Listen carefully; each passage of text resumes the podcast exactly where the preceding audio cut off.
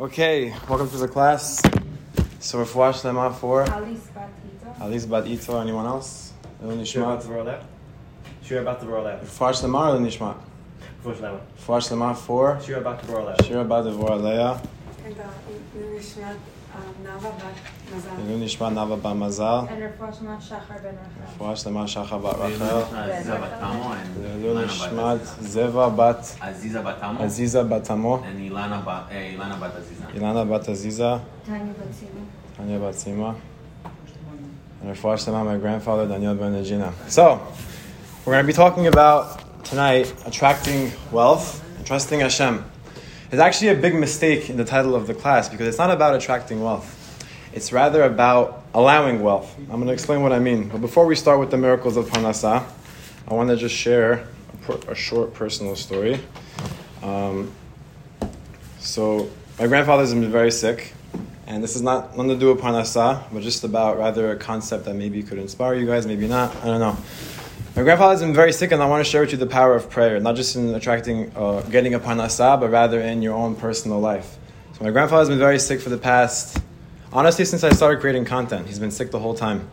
And it's been very hard. He's diabetic, in and out of the hospital. So recently we got a phone call on Wednesday saying that he's probably gonna kaput, like finished. So we went to the hospital to see him for the last time on Sunday, and all the family come gathering around the bed. And I'm thinking to myself, like, what can I do to like do it right? Like in my life, I always try to do things right, bring Hashem into the situation, like show him that like I'm involving him in my life. So I spoke to like a rabbi, and he told me there's nothing you can do. Just just show up, you know. And I said, can I put tefillin on him? Maybe he's kind of like not so conscious. And he's like, yeah, you could put tefillin. Do I make a bracha? No, just put it on his head, and it's good enough. So I start to put the tefillin on his head, and we do it. And my mom starts to like cry. It's her father. She gets very emotional. Um, take this feeling off. So my mom tells me, she's like, what can what can I do to like can I pray? And I, I gave her like I had a tikkun haklali in my bag. It's tehillim, whatever. So I said, yeah, you, you could say this. So she says the tikkun haklali, then she gives it to me, and I start to really, really pray with kavanah. And I, I, I took upon myself something, and I promise you, the second that I finish with the, with the last like verse, with the last part of the psalm, he woke up. He, he woke up, and he's like, where am I? like laughing, and everyone's like, like you know that you come in with such intensity, and everyone like relaxes, like, whoo, we thought you were. He's like, where am I? What happened? Like, is it Wednesday? I'm like, no, it's Sunday. and he starts talking, and now, thank God, he's getting better. So it's crazy. You know, you could really, with one strong tehillim or one strong prayer, you could really make a, uh, a, a change in heaven. So let's just show you the power of prayer. Now into today's class. So we're going to be talking about allowing parnasah and trusting Hashem. So I would say majority of the world, including myself, runs after money. We ask ourselves, what's the purpose of life? Is it to run after money? Do we need money to live? Do we want to, you know, drive down, deal with a nice car, or maybe buy a big house and spend hundred thousand dollars over the summer? Is it very necessary to live a good life? Do you need that? Do you need money in a relationship? Where does money come from? We're, we're running after money so much and we're buying courses and trying different ways and asking people who are in the business how to teach us how to make money and, and all these different methods, but we're not using how Hashem instructed us how to make money. And in fact, when we leave today's class, we're going to understand very clearly exactly how to make money and exactly how not so hard it is. Because I'm not just reading you a book, I've actually applied these steps. And if I told you how easy it is for me to make a living, you'd probably be shocked. So, so, so just want to clarify everyone's looking how to make money, but if Hashem created the world and He created us and He created the Torah, which comes from the word Hora'ah, which is instructions, how to live the best possible life, how to be happy, how to have peace, how to have shalom, how to get your soulmate, how to do all these things, He also teaches you how to make money. So the concept of wealth comes in the first time in the Torah by the desert. The man, right? The man would fall from the Shamaim and then they would have what they need for that day. It's actually a promise in this Sefer, Sha'ar Bitachon, that you're going to have every single day what you need. Hashem is going to provide you with exactly what you need every single day. There's no such concept in the Torah as 9 to 5. There's no such concept that I'm going to make $100,000 this year. No. Every single day Hashem is going to give you exactly what you need. And it's funny because I see it in my own life. You know, today I didn't eat all day, and I, and like I was about to faint. It was six o'clock. I had to push my Gemara shiur from four thirty to five thirty, and it was and we learned in my shul. And I was about to faint leaving the shul. I'm like, oh, I have to go to Minchana. I have to get ready. And out of nowhere, some guy he brings in the dinner like two hours early, and he brought this big thing of, of like cholent, chamin, whatever. And I'm like, whoa, Hashem gave me exactly what I needed when I was about to faint. I know it's a small example, but it happens every day if you just pay attention to it. Hashem is always sending you different messages. You just have to pay attention to what's happening in your life. So what happened in the, in the desert? The man will fall from the Shamaim, and it would fall to their doorstep to the people that trusted Hashem. This shows you that the amount of hishtadlut you have to do is to the extent that you trust Hashem. The people that trusted that Hashem was, was going to take care of them, they woke up in the morning and the man fell exactly to their doorstep. They wake up, they open the door, boom, there's the food for the day. If you try to take an extra portion, it's going to go spoil. Because Hashem wants to teach you a lesson. You have to trust me in everything that you do. And the people that didn't trust Hashem, the man fell far to the extent that they believed, to the extent that of how closer it came. Some people had to travel miles just to get their food for that day because they believed that I have to go to college and get a degree and they had to go far for their man. Okay? So, what do I mean by allowing parnasah? We're, we all have a neshama inside of us, right? We all have a neshama yitirah, a divine soul. And Hashem, since it comes from Hashem, from the kisah kavod, it's a piece of God. You're, it's very big words. Your soul is a piece of God. It comes from your creator. The same way that you're, you come from your parents, you have their DNA. Inside of you, you have a DNA that comes from Hashem. You know, it's a freaky thing. If you ever look into, I know like horoscopes now in Mazlot, they're very popular. If you ever look into Sefer Yetzirah, not Googling, oh, I'm June 16, I'm a Gemini. No, if you look into Sefer Yetzirah, you could actually look at your exact birthday and, and your face, the way it's divided, there's three different compartments of your face. I think from here to here is Dibur, and then maaseh from your top lip to your eyebrow, and from your eyebrow to your forehead, it's machshava. I, I could be wrong, but what, it shows you is that if you take the, the pieces of your face and your birthday, your Hebrew birthday, and you know how to read it, and you show it to like someone, you can know everything about a person without, without them ever saying a word, and it changes throughout your life. What does that show you? It shows you that who, your soul is in your body. It's a spiritual thing. Everything in this world, by the way, is spiritual. It's Hashem everywhere. Hashem in this cup. Hashem in the chips. It's everywhere. And I'll explain what I mean. But your soul, it, I wouldn't say reflects. It kind of like, it kind of like spurts out into your body. So the way that you look and your birthday, everything about you is designed perfectly from God. So you were designed from day one with a soulmate. You were designed from day one with parnasah. You were designed with all these things from day one. What's the idea? Is that since you come from Hashem, Hashem wants to give you parnasah, but we sometimes block him off. Your neshama is a keli. It's a vessel. It's how do I explain? Think of it as like a cup, right? Imagine this is my neshama. So Hashem every day He wants to pour bracha into it. He wants to give you happiness. That's that's the thing. He wants to give you peace. He wants to give you salvation. He wants to give you everything that you want. But even more so, he wants you to re- relinquish what he, what you want, and to accept what he wants. And obviously, by following the instructions in the Torah. But if Hashem wants to give you parnasah, what do we do? We block it off by speaking lashon hara v'shalom. For guys, kamabrit. For women, it could be immodesty, not just in how you dress and how you speak. Obviously, I'm not trying to be Mr. Extremist to everyone on their own level. Hashem doesn't want to see perfect children. He wants to see kids that are going to do their best. So if you have a certain struggle because of your certain luggage from your background, you need to do your best with what you have in order to overcome that surrounding and show Hashem that you're doing good. And you can, the keli is a fabulous thing because not only can you grow the keli, but you can also remove the blockages or remove the holes that you poke into them and allow Hashem to actually give you what He wants to give you. How do I give you an example? If someone, let's say a person speaks Lashon Hara, right? Reuven says something bad about Shimon. Oh, uh, he's, he got a weird haircut. I don't know. He's a weird guy, right? So now Hashem wants to give you something that day. Let's say he wants to give you a raise.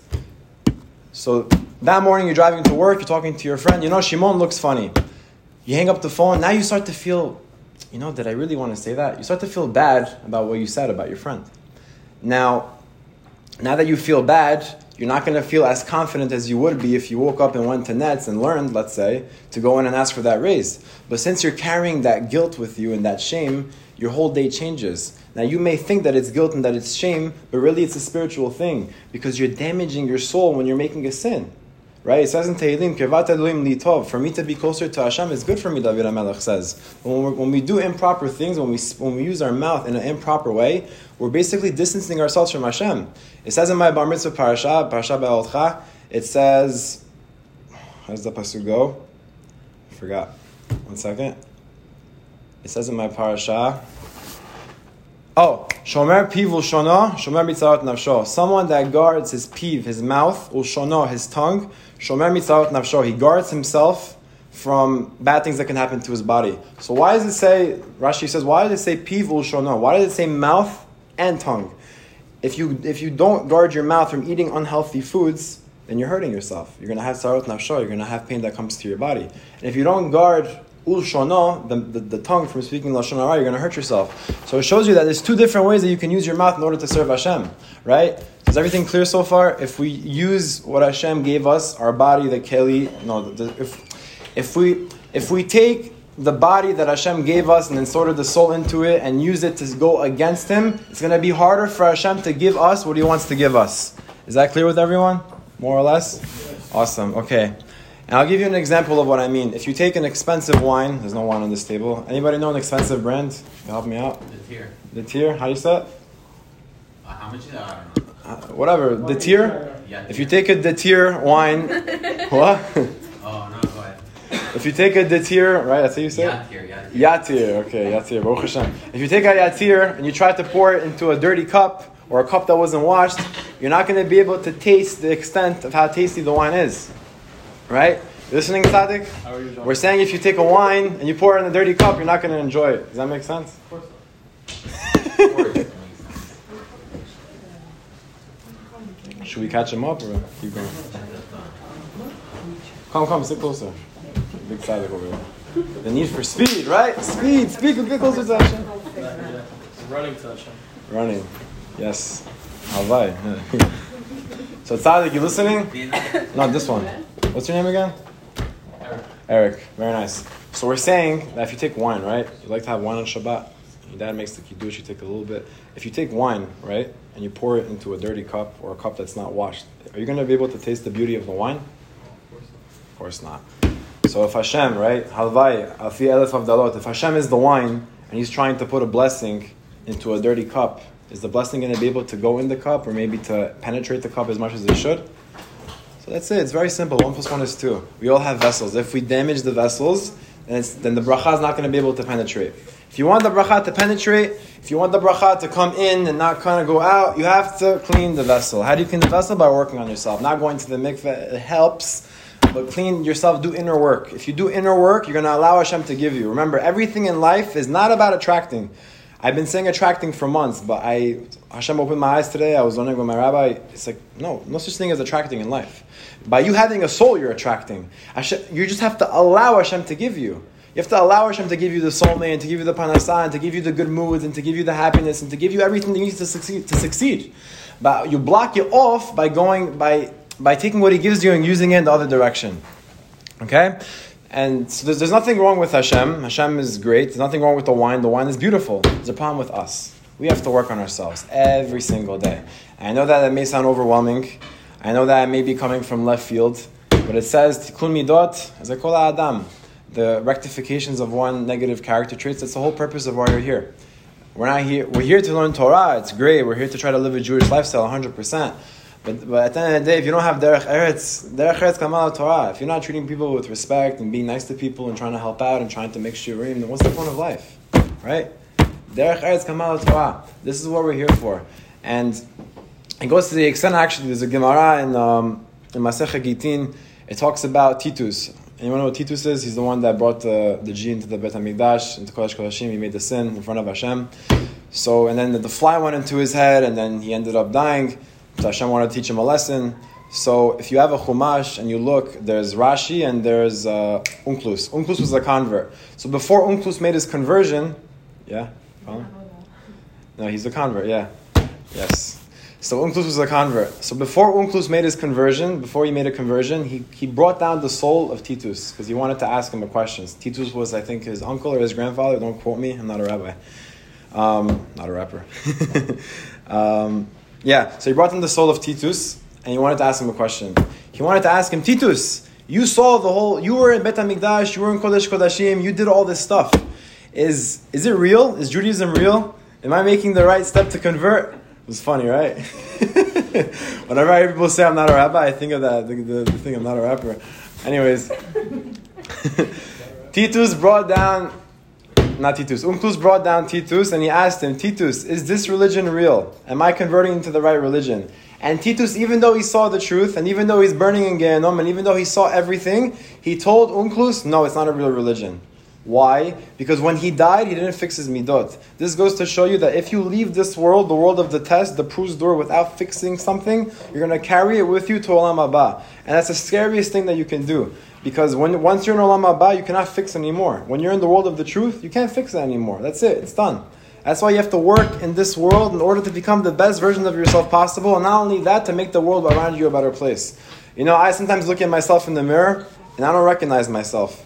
Yesterday, I was in the city.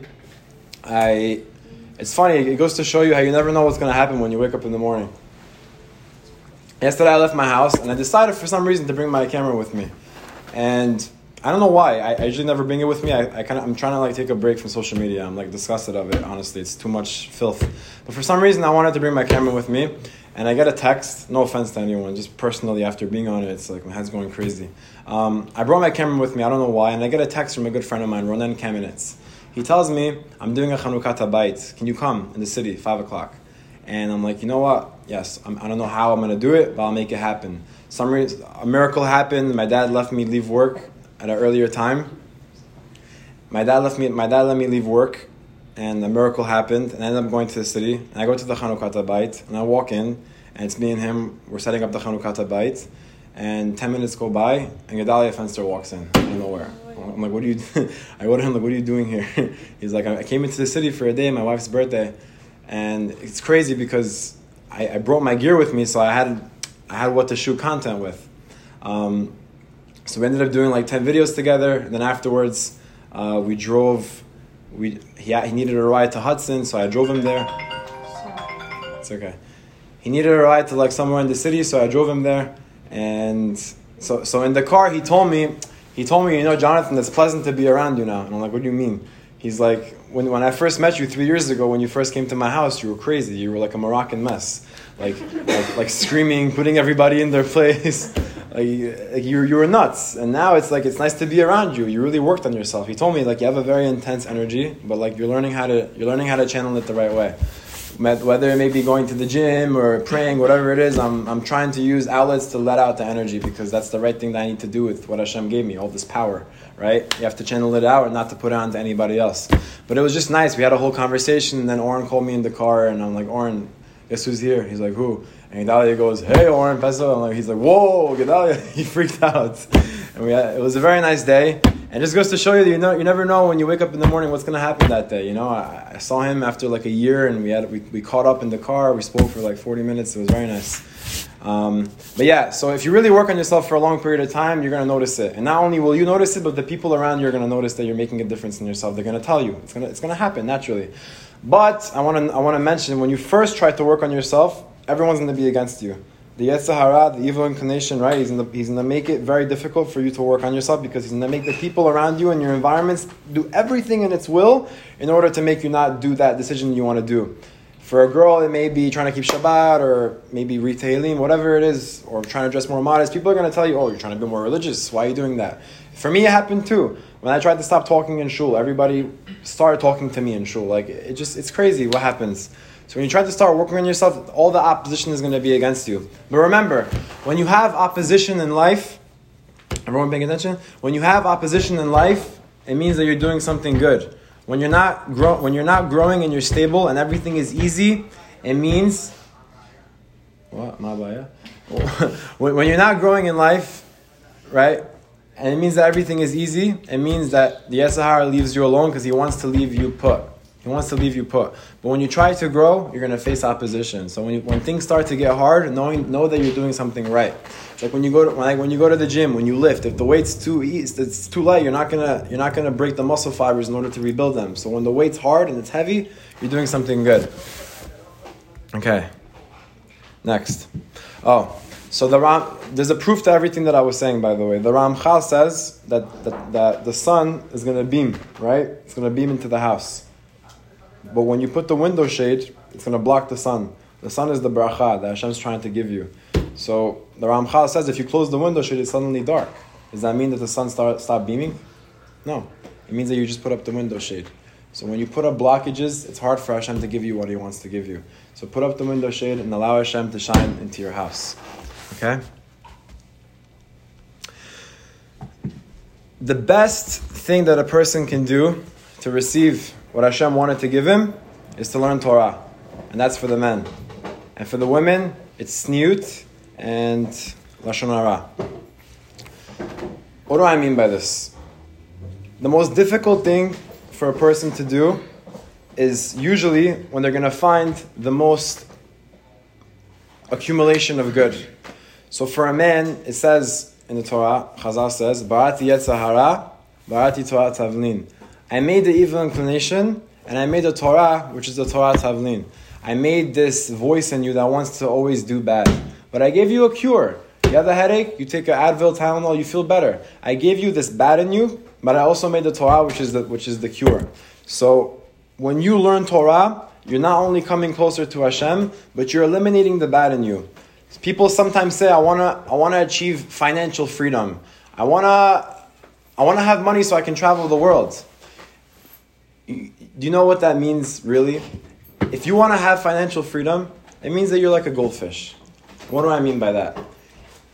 You know, a goldfish, if you go to an aquarium and you see a goldfish and he's in a, what's it called, the, the cage or whatever, he's swimming around, right? He's swimming around and he looks. If you ask him, he thinks he's free. And if you put the goldfish in a bigger container, he's still going to swim around and he's still going to think that he's free. But if we look at the goldfish, we're going to laugh at him. Because while he thinks that he's free, he's limited. He's in an aquarium. He's on Coney Island. He can't go anywhere. He's stuck. That's what financial freedom is. Because that, if, if your goal is financial freedom, then that, that's what freedom means to you. Then you're a goldfish. What's true freedom? And it may sound crazy, defeating the Yetzer Hara. Why? Because when you defeat the Yetzer Hara, one day at a time, one bad mood at a time, one moment of growth at a time, you're allowing yourself to be who you truly are. When you, when I learned Gemara, right, this past Shabbat, I learned Gemara for three hours. And don't think I'm some rabbi, I never do that. For some reason, I just, I, need, I needed more of the Shabbat to learn. When I left the shiur after three hours of drilling the Gemara into my head, I started to breathe. I was like, whoa, different thoughts, different positive thinking, a whole different person. That's who I truly am in that moment. I want to learn more and I want to pray more, and my praying is stronger, and everything is clear. I'm not worried about when the girl's gonna come, I'm not worried about the money, I'm not worried about nothing, and I'm completely happy and I feel pure. What happens, an hour goes away, and the, starts, the, the, the negative thoughts start to creep back in. A day goes by and you don't learn the same, it gets worse. A week, even worse. Uh, emunah is like a muscle. You have to train it every day. I can give you a strong class now and you'll have 100% emunah, but if you go a week or two without it, going to go from 100 to, to 80. You go a month, it'll go down to 60. You go six months, it'll go down to 10%. Before you know, you'll be doing the things that the old you used to do. It's not that when you grow, you eliminate the person that you used to be. I can choose to meditate on me when I used to go to parties and clubs, and I can remember that person very clearly. It's just that I'm, I'm actively mitzvah goreret mitzvah every single day. I'm actively choosing to grow and to choose a certain path, and I'm working hard at it every day, and I'm advancing my consciousness. But if I stop working on myself, I'll go back to who I used to be. You can become overweight if you stop going to the gym and you stop caring about your diet. It's the same exact thing. When you stop to grow and to come closer to Hashem and to actively do it, you can become the person you were in a second. It'll happen very slow, but the Yetzer Hara is very smart. He doesn't make you go back in a second. He makes you go back with time because with time you get weaker. That's why it's so important to schedule a time to learn every single day and for the women to work on its newton and the and the dibur. Why? Because the woman is the source of the parnasah. And I'll explain to you how. The Torah says this, not me. Oh, and by the way, um, for those of you that think making a lot of money will give you an amazing life, the Mishnah in Pirkei Avot says, Marbe nechasim, marbe de'aga. I'm working on doing a podcast now with Harry Adjmi, and I don't know if you guys know him, but he's very, very popular. And I speak to him, and I sometimes, after I get off the phone with him, I kind of feel bad for him. Because yes, he's doing amazing things, but he's always like, I'm Harry, I can't talk. It's, it's, hard, it's hard to talk to someone that is always, Hashem blessed him with parnasah, and he's doing the right thing, and he's now a huge olam haba. But here you go, meforash, avot, Why do you want this kind of a lifestyle? It's not easy. It's not easy to have a lot of money. You know, however the means that you make it. It's all spiritual, but it's not an easy thing to do. It's a lot of worry. When you have a big business and you, and you can make a, half a million dollars in one day, it's a lot. It's a lot of responsibilities. You know what it's like to have poor people knocking on your door nonstop, begging you. I have to marry my daughter. I have to marry my son. I have a problem. My son has cancer. It's a lot of stress to carry, and he goes to sleep with the with the community's burden. That's why I kiss his hand. The guy, he's, he's a malach. But it's not a simple lifestyle. And like I said, the freedom, you're to be like a goldfish. People are to look at you. That's not the purpose of life. The purpose of life is to come closer to Hashem. If Hashem happens to bless you, fine. But work on yourself first and then get the money. Why do you want to make that the whole purpose of the game? It's not the purpose of the game. The purpose of the game, like it says in Mesilat Yesharim in the first page, and if you bring it to me, I'll show it to you. The purpose of life is le'enot meziv ashchina. To one day be able to gain benefit from the holy light. To go to Olam Haba. You know that if you're able to take Olam Haba and you're able to take all the pleasure in this world from the beginning of time, what do I mean by that? You take LeBron flying on a, on a fancy jet and uh, Donald Trump sitting in front of the country and, and delivering an amazing speech. It's, it's a pleasure. It's a, it's a good feeling to give a good speech. Or LeBron to win the title. All that pleasure, and for the, the Greeks and the Spartans, and from all, all the ancient history, if you take all the pleasure and being intimate with the other, gen- all these things from the beginning of time until now, and you all the pleasure, even you, even me giving, uh, making a bracha on the seltzer, it tastes good. If you take all that from the beginning of time until now, all the pleasure, it's not even one second of olam haba. So that shows you how much pleasure do we have in our own lives. How much pleasure do we accumulate? Nothing, nothing. The, the purpose of life is not to run after your desires. Like a fox chasing his tail. That's, that's not the purpose of life. And running after money is not the purpose of life. The purpose of life is to come closer to Hashem and to hopefully one day, the Namazivash amen. Money is like toilet paper. You need it to live, but we don't live for it. Does everybody get that? You can, you, you can, by the way, you could stop me and ask me questions. I'm saying crazy things right now.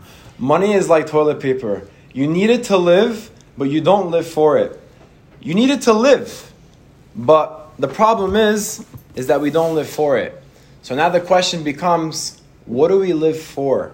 What are we living for? If we need money to live and to pay for our expenses and to pay for the beautiful food on the table and the house that we're sitting in and the electricity and the water bill, we need that, right? But are we living for it? It's a big part of our day and a big part of our lives and a big part of our brain's consumption. But what are we truly living for? You know, there's a pasuk. I wrote it down somewhere. Here it says in Chazal, "Kol halomet Torah me'oni, sofo be'osher." When you come to the conclusion that you're living for Hashem and that you're living to fulfill His Torah because He instructed you to do that, and you dedicate time to, you know, the Rambam says technically you have to learn Torah nine hours a day. Even in this generation. The problem is we don't trust Hashem. But halva, if everybody in the world trusted Hashem and learned Torah nine hours a day, all the Jews, Syrians, Moroccans, Persians, everybody trusted Hashem and they learned Torah all day, Hashem would make it that we would still survive and thrive. Now, by the way, the things that I'm telling you, it may be hard to hear, it may not be hard to hear. But ultimately, when you do choose to come closer to Hashem and to learn His Torah and to become more like Him, it gives you a better life. I cannot tell you the miracles that I've seen in my own life from connecting to Hashem. Just sacrificing, just wanting more for myself, giving myself a chance at greatness. I may not ever become um, the person, I don't even want to be a rabbi, I don't want to, I just want to make the world around me a better place. I started this whole mission. With my phone, my best friend. I started the whole mission just to make the world around me a better place. Just to, you know, someone once asked me, why do you make a video every day? What if it doesn't do well? If there's one person that needs to see it, it's worth it for me. If there's one person that, need, that, that sees the content when he just is, is down and it doesn't get any likes, I don't care about that. If there's one guy that needs to see the video, it's worth it for me. Because I don't want someone else to ever be in my shoes. And, and, and, that, and, that's, and that's what we're living for. We're living to make the world a better place. And I want you guys to taste what I taste every single day. I drive a BMW. I hate the damn car. I just had to pay $10,000 to fix it because of all the problems that it has. I'd much rather be in a Toyota or something. I, I, I legit, you can see outside, I have X5. I hate the damn car. All the problems that it gives me every day, there's a new problem, and the German, uh, in, in order to get the, the, the, the, the products from Germany, and it's so expensive. Ah, Kev Rosh, what, to go, to, to, to go 25 with the Toyota with all the speed cameras in Brooklyn, it's not Shaveh the Rolls Royce and the Toyota are going the same speed limit. Yeah, maybe a little bit more of a comfortable drive, and it's nice. I'm not trying to say that don't drive a nice car. But ultimately, if you taste the sweetness of Torah, nothing worth, there's nothing better than that. I've seen myself, a rabbi there I learned with Rabbi Rahimi. He drove to my, he drove to my house one time to learn with me. The guy is in the broken down car and he's like smiling more than ever. His car, his car is, is filled with, you know, uh, Sfarim and everything. He doesn't have the whole luxury. He has like a 2008 Ford, I don't even Escape or something. But he's a lot happier than I am because he knows the purpose of life. All you have to do is open it up and read it a little bit, and here you go. Instructions to life, read it. Your soul connects. That's the food, right? You eat when you're hungry. This is not so healthy, but whatever, something. You eat when you're hungry, you drink when you're thirsty. But like Rabbi Joey Haber said in one of my videos, when you give the soul drink when it needs food, you're not going to feel content. When you give the soul um, a vape or a club or a table or a G or an unhealthy relationship or anything, it's not going to feel content. You have to give the soul what it needs. I've been to clubs, I've been stupid things. Happiness is not there. You don't need to run to the city when you have it right in front of you. This book costs like $20. Hello?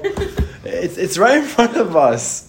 It's, it's, it's so sweet. It's so sweet because it makes you realize that your answers are not on YouTube and they're not in the rich person's pocket. I've spoken to millionaires. I've actually spoken to one billionaire. I've, I've, I've been around these people. I've been in this life. The answers are not there. They're not going to teach you how to make money. Gedalia, you know, I asked Gedalia yesterday, I'm like, you know, you know how to make money, obviously. How do you do it? He told me, Jonathan, I received my biggest breakthroughs when I trusted Hashem. 99% of the, of the parnasah is from Hashem. 1% is Hishtadlut. And I actually disagree with him. I would say that it's 100% because of what I'm about to tell you very soon. So, money is not the goal. If the goal is money, right? Is everyone following so far? Am I clear? Talking too fast? I can go back, revise, cut me off. I don't care. It's okay.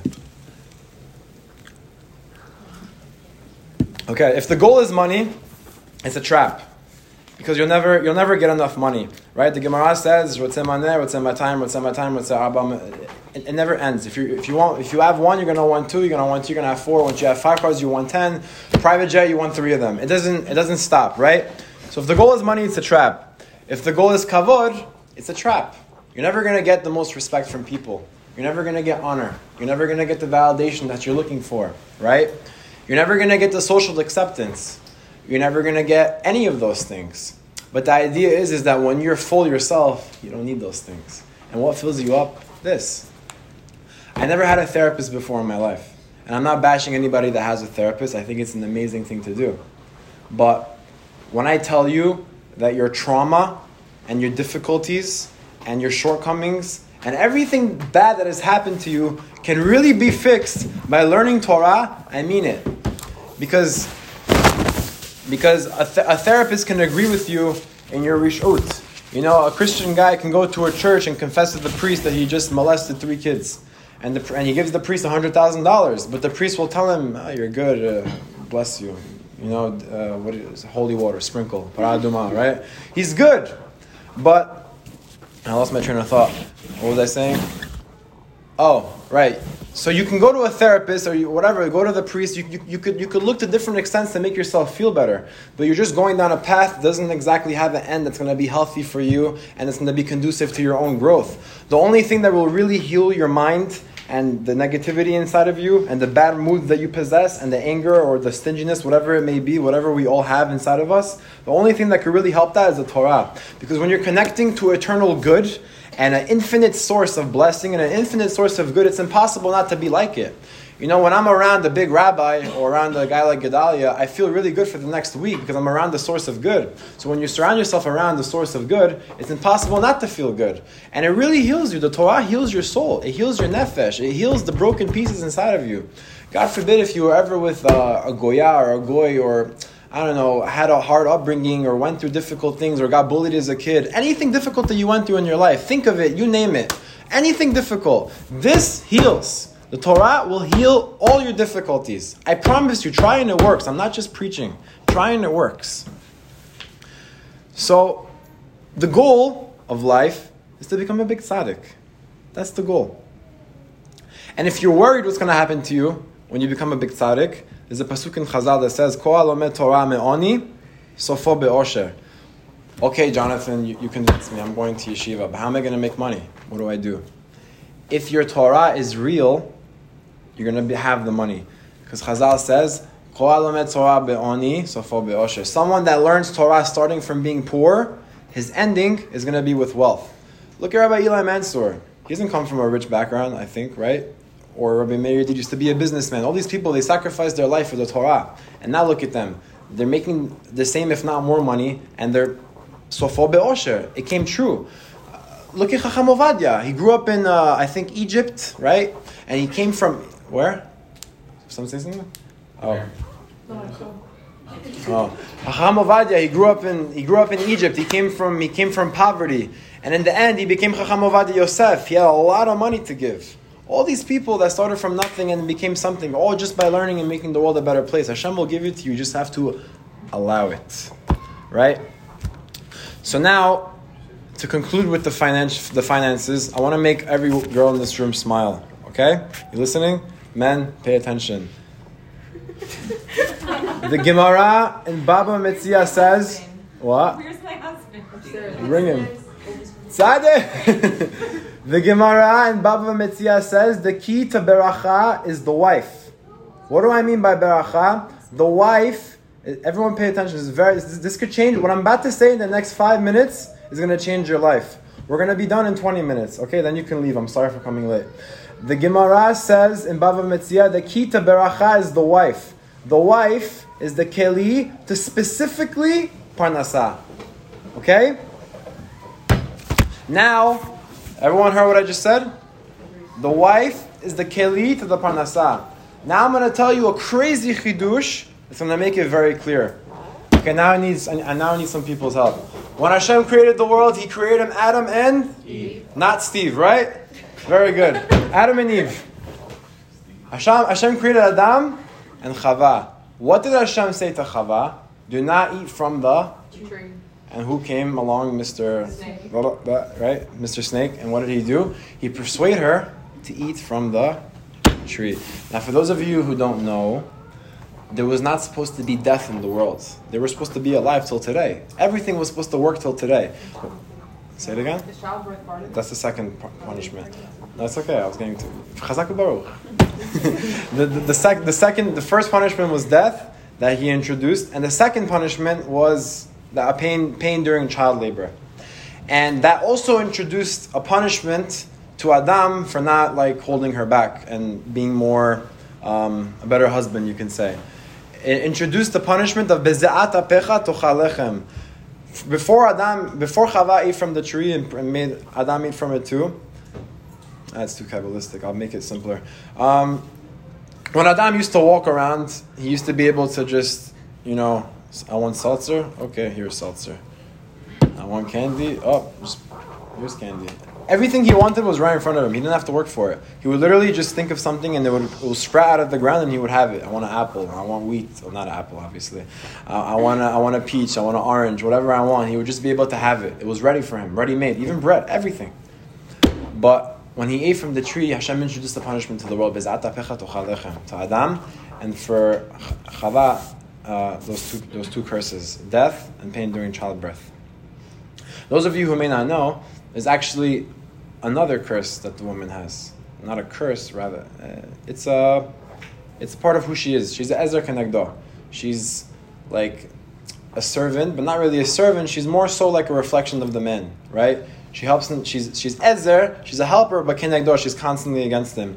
So she's there to help you, but in order to help you, she has to oppose you constantly, right? So there's a lot going on here, right? How does this relate to what anything? I'll make it very clear. Hashem works midah, keneged midah, measure for measure. So everything that you do in your life, you're gonna see it hit you back exactly how you ordained it. Is how it's gonna come right back and smack you in the face. So I heard a beautiful chidush. If Adam relieves Chava of his curse, then Hashem will relieve Adam of his curse. What does that mean? Adam has like an advantage. Obviously, he can't relieve her of pain during childbirth, and he can't relieve her of death. He's not God. But he could relieve her of the Ezer Kenegdo. How? technically, a man, he's physically stronger than the woman. He can come home and say, Where's my food? It's not ready. Instead of eating and being simple and going to eat hummus and crackers and just to relax and go to sleep, he has to be an ape and, and be a Moroccan, you know? no. You have to constantly, men, right? Men, when you get married, including me, all of us are men, right? You have to constantly make it your effort to make the woman the queen. Not only the queen, but give her more respect than you give to yourself. When Abraham built Sarah's tent, he built, no, when Abraham built the tent, he built Sarah's tent first. He didn't build his tent first. I'm Abraham. Uh, no, no, he built her tent first to teach you a lesson. The woman always comes first. She possesses everything.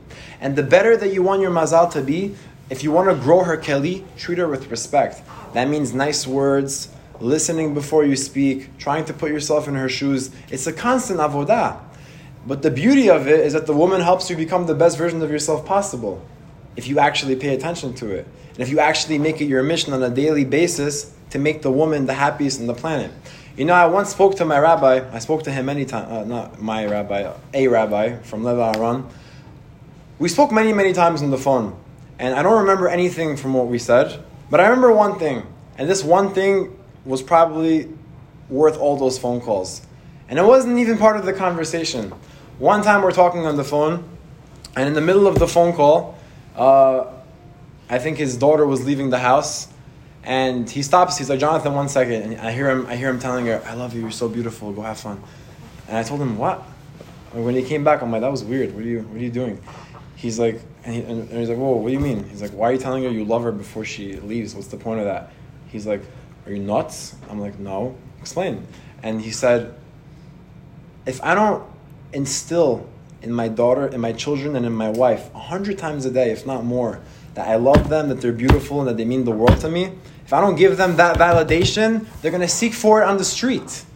I don't wanna. I don't wanna have them go on the street. I'm the man of the household.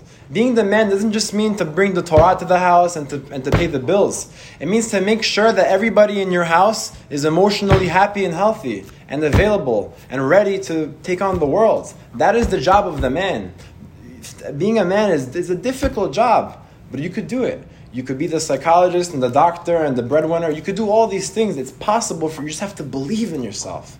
If you believe in yourself, your world's going to change. It's going to mashpia onto your wife and onto.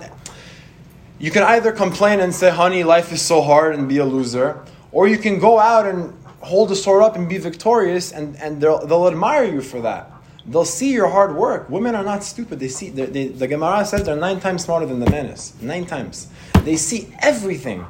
So if you want that easy parnasa, from the moment, even before you come home, Gedalia once told me, before I come home, I do a hitbodedut outside. I come home with a hell of a day, and before I come in, I give it to Hashem. The business deal didn't go right. This went wrong. My target. it's funny because my license plate is BH613. And when we came outside to go into the car, literally the, the, the, ticket officer, he was right there and he gave me a ticket. And Gedalia goes, Don't worry, my, t- my car gets towed. It's even worse than Miami. so, you know, you can come home with all those issues and then you're hungry and you throw it onto the wife and now she feels bad and now, the, now you're arguing and the kids hear Why? Give it to Hashem.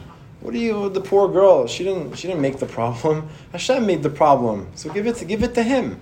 He gave it to you, you're, you're, you're upset. Hello, Judaism is not a religion, it's a relationship. Make that relationship with Hashem so you can give Him all your problems. And when you give Him all your problems and you take a deep breath, you come home and now, now is your next job.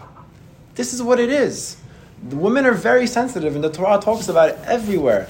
People say that, oh, uh, you know, gender roles in society. Uh, the, the, Torah is the most feminist religion in the world. Where do you see a religion that prioritizes respecting women so much and putting them in front of you and doing things for them first? You know, if a man has a lot of money, he's supposed to, before he buys himself something, buy his woman everything.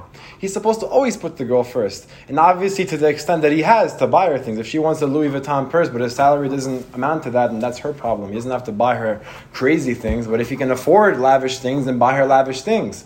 But to the amount that you have is to the amount that you should give right? Like we said last time, I think, right? Ahava, have. Have means to give. That's why dogs bark. Have, have, have, give me food. If you want to love the woman, give her unconditionally. Because when you give her pieces of yourself, you're instilling in her pieces of you. You're instilling in her your time and your listening ear and your affection and your attention and your availability.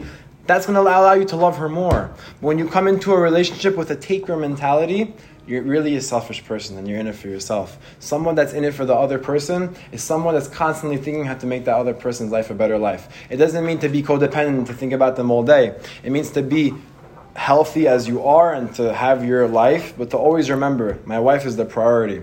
If my wife says no, it means no. If she says yes, fine. If you if you want to become a rabbi and go to a sh- uh, not be, act like a rabbi and go to a shiur every day, but when your wife's at home suffering, that's actually a mitzvah, uh, avera, because mitzvah ba be'avera and no mitzvah.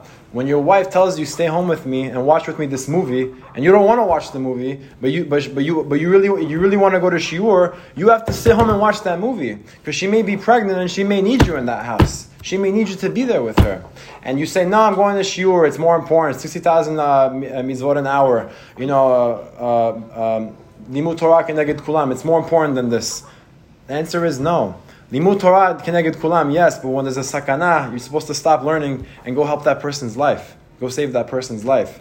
And when you look at your wife with that with that view that this is my everything and I have to live to make her life the best life because obviously I'm only going to receive it back. She's not going to become a machshefa and take everything from you. No, she's not. She's not mashpia. Right? Whatever you put into her is what you're going to see happen in your own life. Whatever you put into the girl is what you're going to see directly reflect and come back into you. And I'm not just speaking to you. I'm speaking to myself. I'm not married. I'm preparing myself for marriage, which is what we should all do. Because right now, as single men in this room, the time is not to escape. The time is to put in the work. Because when you put in the work now, when you when you get married, and the women too, obviously, when you get married, all the work that you put in and all those nights when you wanted to go and you didn't go and you wanted to do this and you didn't, and Shabbat, you didn't break it. It's hard. It's hell. But like we said, on the flip side of opposition is growth. You want to stay, you want to stay, you know, you want to get high and avoid your life, fine. Yetzer Hara is not going to bother you. He's going to leave you exactly where you are. But you want to start to become great. You want to start to live life the, the way Hashem wants you to live it. It's going to be hard. But you know what? There's certain moments in the day where it's really all worth it. So that's basically the chidush when when I'm, when the man rel- relinquishes when the man relinquishes the woman of her curse from Hash- that Hashem kind of ordained onto her, right? Instead of taking advantage of what he can do to her, he, he, he flips it, and not only does he treat her with respect, but he makes her the queen of his world. Hashem will relieve him of his curse. So you want to make a lot of money? Become the best version of yourself possible. When you work on yourself, you're going to start to allow Hashem to give you. You're not happy with your job, you're not you don't like the direction your life is taking, whatever it may be. I've been there, we've all been there. We just don't like certain things in our life. You're exactly where you need to be. Obviously, if you consult with a rabbi or, or a mentor or someone, and you know your job is not healthy or your lifestyle is not healthy because your, your boss is just you know he's just a douche, he's not mean, he's, he's mean to you, he's not nice, whatever it may be, then yeah, it's time to go. Sorry for the language, just being honest. If, if, if some things are not healthy for you, then don't stay there. But if you're complaining because you just don't want to get up and go to work, then that's your problem. You have to show up to life. If you don't show up to life, how you want Hashem to show up and give you? Everything it's more so rather a realization that everything is exactly the way it needs to be. All you have to do is to wake up with the realization and smile that I'm exactly where I need to be. I just need to show up to my life. And the more that I show up to my life and try to work on myself and grow my vessel, after six months, I'm gonna say, Whoa, I became a whole different person, and things that were once hard for me are now a joke for me. The most difficult relationships in your life they possess the most happiness. The most difficult things in your life, they possess the most reward. So that one thing that you're running away from and you don't even want to think about it for a split second, give it devotion, give it time, actually try to work on it. You're going to see it's not so bad because you're going to be able to do it. When a person tries to do a mitzvah, Hashem gives you an extra nisayat yishmaya. And I'm not just speaking, I'm speaking from my own experience. When I didn't want to get up and go to the hospital and see my grandfather dying there, I decided to do it. I decided to walk in and to do it. And, like, and, and, since I'm a creator, not a follower, I'm, I'm, I'm, I'm not a consumer, I, I, walk in and I'm like, you know what? What can I do to make this better? I didn't want to come here today, but I came. I didn't want to go to Shachrit that morning, but I went to Shachrit. Now that I'm in the hospital, now that I'm trying to do better, what can I do here now? I go in the room, trying to make it positive vibes. Read the Tehillim, and then he woke up. That's it. You can just have to believe in yourself and things will get better. And that's one example. I can give you millions every single day. every single day. But the more that you work on yourself, I promise you, you're going to be able to do it. And this is directly connected to what we're saying about parnasah. You want to allow, not attract. Hashem, you're attracting because you have a soul, right? It's like a magnet. Hello, give me, give me. Yeah, it's working. Hashem is working. Hashem is not the problem. We're the problem. I'm the problem. If you want to allow Hashem to give you, work on yourself. Hashem will give you the soulmate tomorrow, now, amen. He'll give it to you. Just allow him to give it to you. He wants to give it to you. You think Hashem doesn't want you to be under the chuppah? Hello? He wants that more than anything. He doesn't want to give you your other half, the, the treasure that you're looking for your whole life. But, but make sure you don't have you don't have a mixed wedding. Don't don't spit in Hashem's face that night. Do things the right way. Follow Hashem's way. You think Hashem doesn't want to give you a parnasah so you can give tzedakah and make the world a better? Why not? But allow it. Show, allow Hashem to trust you so that when He gives, gives you the money, you're not going to go waste it in the city. Like, you know what I mean? Like, allow Hashem to give it to you. And by the way, all these things, they're fallacies. They're not real. Money is not happiness. I've been around a lot of wealthy people this week specifically. I was in the city two days. I was around very affluent 40 year old Syrian guys, slick back, six pack, no wife. I, I saw the jet set life. It is so pointless. Yes, you go to Rothschild or to, I don't even know, Le Marais, whatever, but you come home alone. Nothing there. Okay, let me go on Hinge and look for the Jewish girl. No, that's not life. That's not life. Life is the Torah, the Kedusha. You can make a lot of money, but, but then what? Then what? No. You, you allow Hashem to give you money by working on yourself. And when you work on yourself and you get exactly what you need, then you're going to be able to use that to success. So now that that's finished, can I have 10 minutes of your time? Yes? 10 more minutes and we're done. Now that we understand that money is not the solution, nothing is the solution, the Torah is the solution. Is that clear? Or am I going crazy? It's clear? Very good. Now that that's clear, I'm going to teach you another chidush. Not only are you going to leave here knowing that the wife is going to help you make the parnasah, and making the Torah is going to give you the better life, and everything is fine, just show up and do your best, and everything else will be okay. Now you're going to understand, and you don't have to work. Wow. Sick, no? No more works. No more phone calls. now you're gonna see how you're not gonna even need to work. Wow. I'm excited, right? No more working. It's gonna be sick. Retire tomorrow. this is the Shaar HaBitachon, for all you don't know. The Chovot HaLevavot explains why Hashem made man engage in hishtadlut in order to obtain his basic needs instead of making them effortless, effortlessly available to him. Right? Let's go into the fabulous Chidush.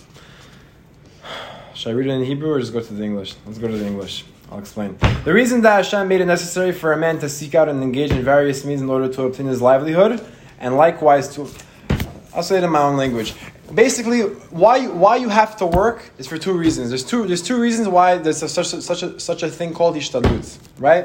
Number one, hishtadlut is in order to keep you busy, not to sin. In English, it says it right here. Right?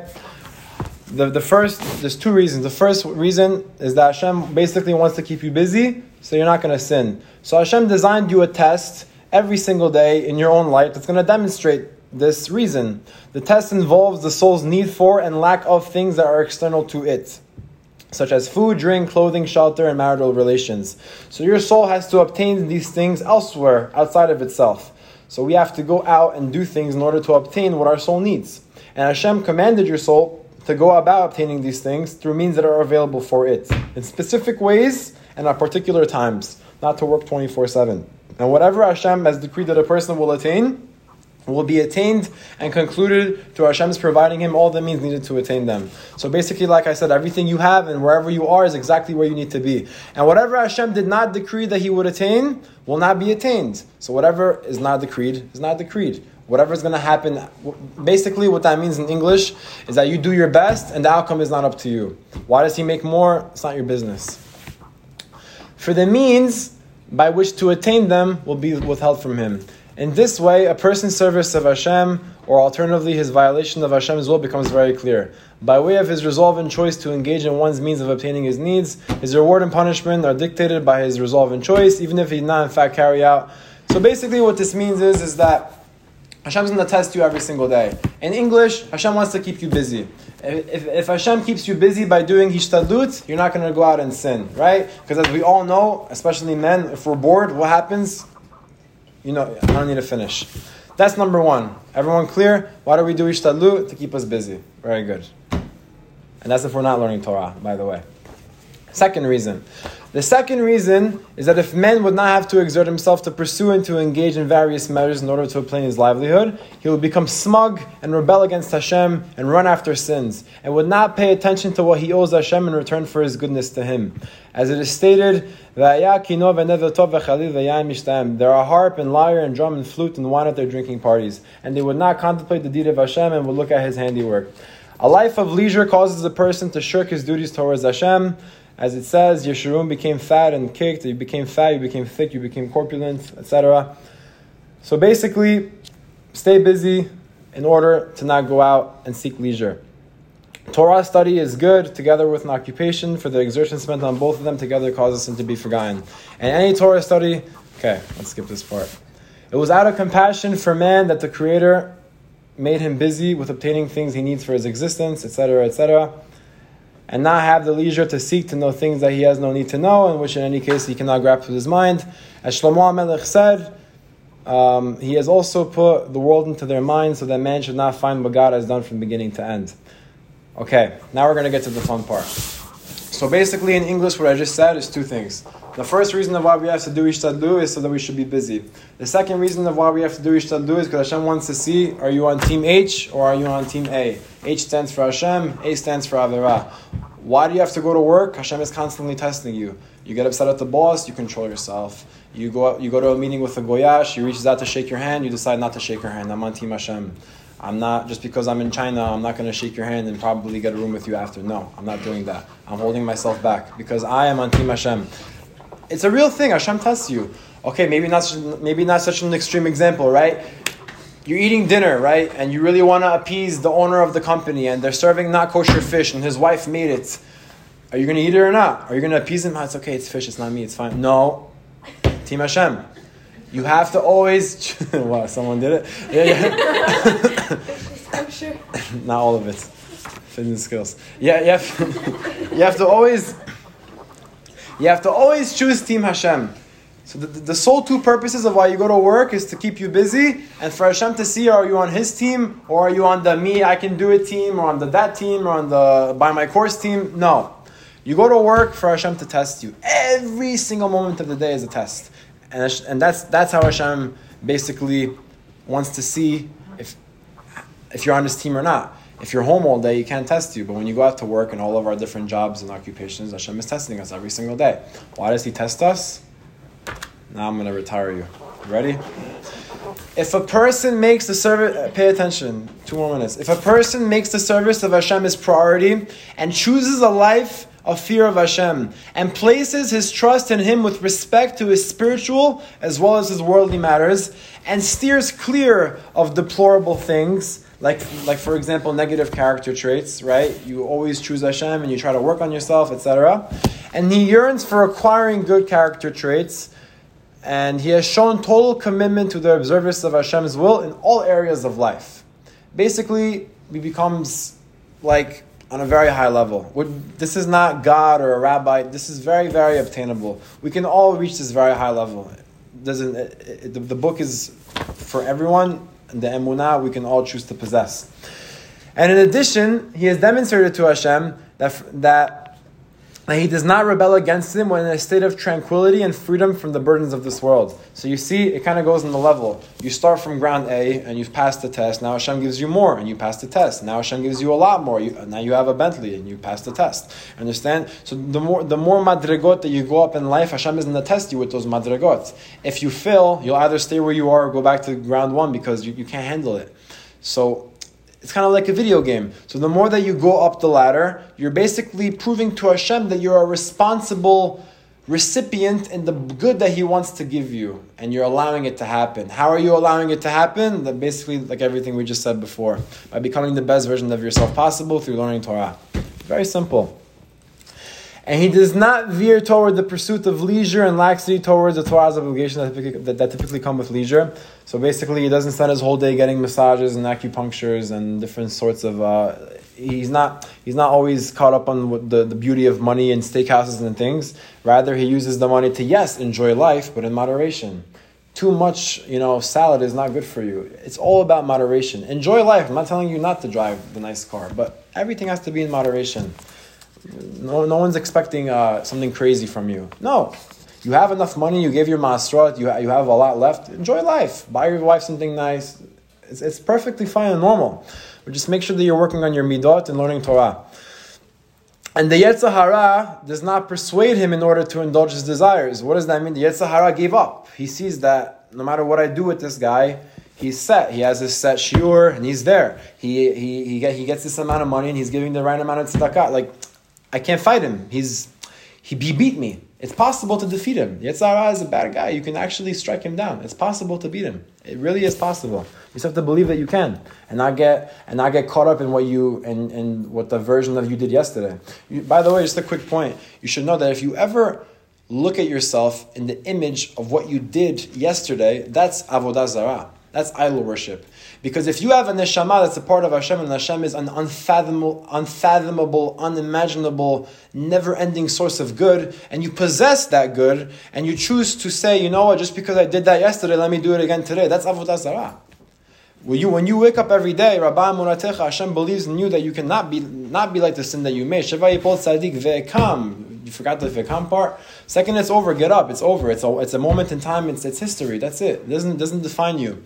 You cursed. You got upset. You did something improper or whatever. You spoke bad about someone. You, it doesn't matter. It's not you.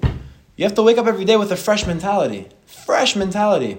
I am not my decisions. My, I am not my shortcomings. I am rather a person that's growing and just trying to do better things and to learn mistakes from all no to learn the lesson from the mistake not to let the mistake define you. What defines you is the fact that you are a piece of Hashem. And how do how do I know that if I had $100, right, would you guys want it? 100%. If I stepped on it, would you want it? Yes. If I threw water on it, would you want it? If I crumbled it up and threw it, would you want it? You would want it. Why? Because you know if I uncrumble it and clean it and dry it, it's $100. It's the same exact thing with your soul. If your soul goes to the worst places and does the worst things and speaks the worst about people and steals and kills and everything, it's still in the Neshama Tehorah. Just clean it up a little bit and it's a diamond. It'll shine again. That's it. That's all you have to do.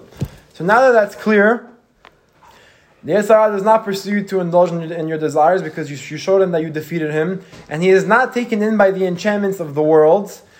If a person reaches this lofty level of spiritual greatness, then he will be relieved of the burden of having to seek out and make use of natural causes in order to obtain his livelihood. If you reach this level, no. When you reach this level, because you all will, amen. You will very soon. It's possible. Give it six months to a year. I promise you'll do it. When you reach this level, where, you, where you get to a point where the Yetzer Hara, it's all about being stable. It's not about having a, a very extreme, you know, like, oh, I had such a good week. I learned every day, and I went to every minyan, and I didn't speak about anybody, and I control. I really did it. But then next week you're in the city. It doesn't make any sense. How do you go from such an extreme high to such an extreme low? No, it's about being religious is about being stable. You have to you have to be stable in what you do. So if you're a girl that's modest, always be modest. If you're a guy that you know wears tzitzi, always wear tzitzi. If you if you go to learn for five minutes a day, then do that every single day. Whatever you do, always do it. Be stable. If you break Shabbat on Saturday, but you keep it on Friday night, keep it on Friday night. Break it tomorrow, but be stable with that. Because the only way you're going to grow is by having a foundation. If, if, if you're like one day here and one day there, uh, and it's like, not, not a level. what? First, I want to be not confused, but like you're in the middle. Like you could do this and do that, but at the same time, that's still your level. You can't. Yeah, but- over don't switch it up. You can't have extremes. You can't have an extreme like I'm one week super modest and one week in jeans. It doesn't make sense. You have to you have to be stable and like I dress modest on Shabbat, but during the week I don't. That, that's cons- yeah consistency. Consistently trying to do better, and to, to be honest with yourself and to try to grow slowly. Does that make sense? Yeah. Okay, so yeah, if, if you like I said, if you if you do this, don't don't have such like whoa doesn't make sense. Like all of a sudden you go and get high. It doesn't make sense. You have to have you have to have balance. Don't have extreme here, extreme down. Okay, it's not healthy. If you want to grow, you have to grow. You have to grow slowly.